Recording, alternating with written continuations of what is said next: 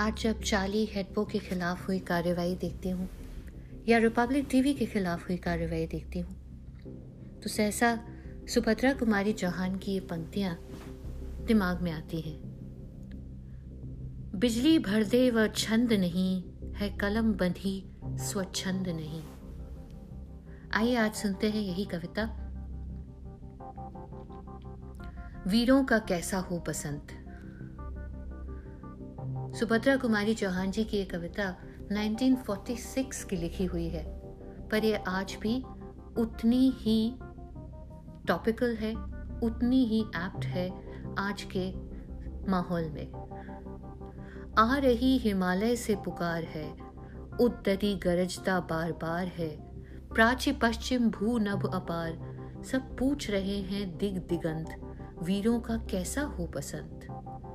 फूली सरसों ने दिया रंग, मधु लेकर आ पहुंचा अनंग, वधु वसुधा पुलकित अंग अंग, है वीर देश के किंतु कंत, वीरों का कैसा हो पसंद।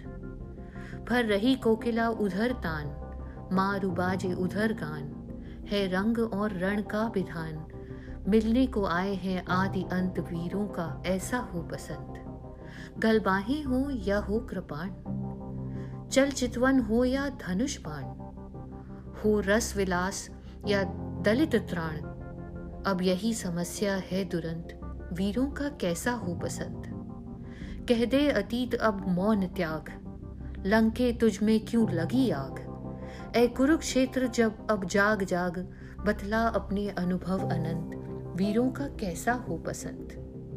हल्दी घाटी के शिलाखंड, ऐ दुर्ग सिंहगढ़ के प्रचंड, राणा ताना का कर घमंड, दो जगह आज स्मृतियां ज्वलंत, वीरों का कैसा हो पसंद। भूषण अथवा कवि चंद नहीं, बिजली भर दे वह छंद नहीं, है कलम बंधी स्वच्छंद नहीं, फिर हमें बताए कौन, वीरों का कैसा हो पसंद।